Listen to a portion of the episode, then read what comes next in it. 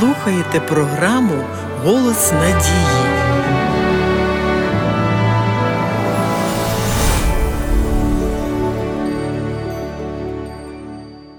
В одному з псалмів, записаних у Біблії, є такі слова: Твоє слово світильник нозі моїй і світло для стежки моєї. І воно дійсно таким і є. Тому повагу до Слова Божого відчувають мільйони людей, що живуть сьогодні у світі гріха і безладу. Воно й сьогодні служить людям світильником, що допомагає їм знаходити дорогу до світла у темряві цього світу. Хтось підрахував, що Боже Слово містить кілька тисяч обітниць. Кожен може скористатися ними для вирішення наших життєвих потреб. У Господа є скарбниця дарів для його дітей, і Він може наділяти цими дарами в потрібний час і за будь-яких обставин. Немає тягаря, який був би для нього дуже важким, ні темряви, яку він би не міг розвіяти, ні слабкості, яку він не міг би перетворити на силу, ні тривог, яких він не міг би заспокоїти, ні сподівань, яких він не міг би підтримати і здійснити. Стерти з Божого Слова Його обітниці означає те ж саме, що погасити на небі сонце. Ніщо інше не може нас настільки підтримати. Бог записав у своєму слові обітниці, щоб спонукати нас довіритися йому.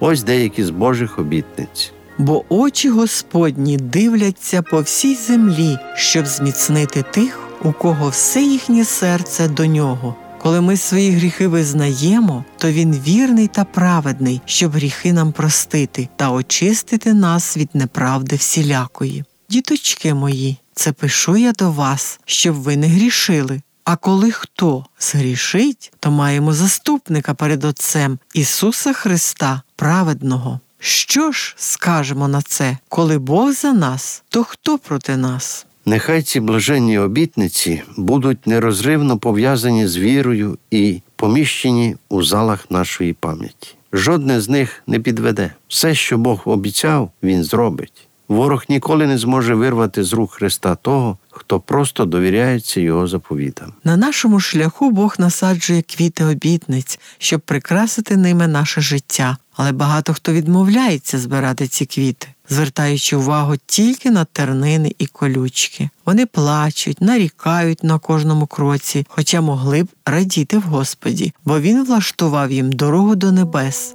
турбуючись про них. Якось один з родичів відвідав вдову, яка живе на півночі Шотландії. Жінка поскаржилася йому на важкі умови життя і згадала, що в Австралії у неї є багатий син. Невже він нічого не робить, щоб допомогти вам? запитав гість. Ні, нічого, відповіла вона. Він лише кожного місяця посилає мені невеликі папірці, а родич попросив показати йому їх. Виявилося, що це були чеки, кожен по 100 доларів. Багато християн схожі на цю вдову. Бог дарує нам прекрасні й дорогоцінні обітниці, записані в Біблії, які ми часто не хочемо визнати чеками з небесного банку.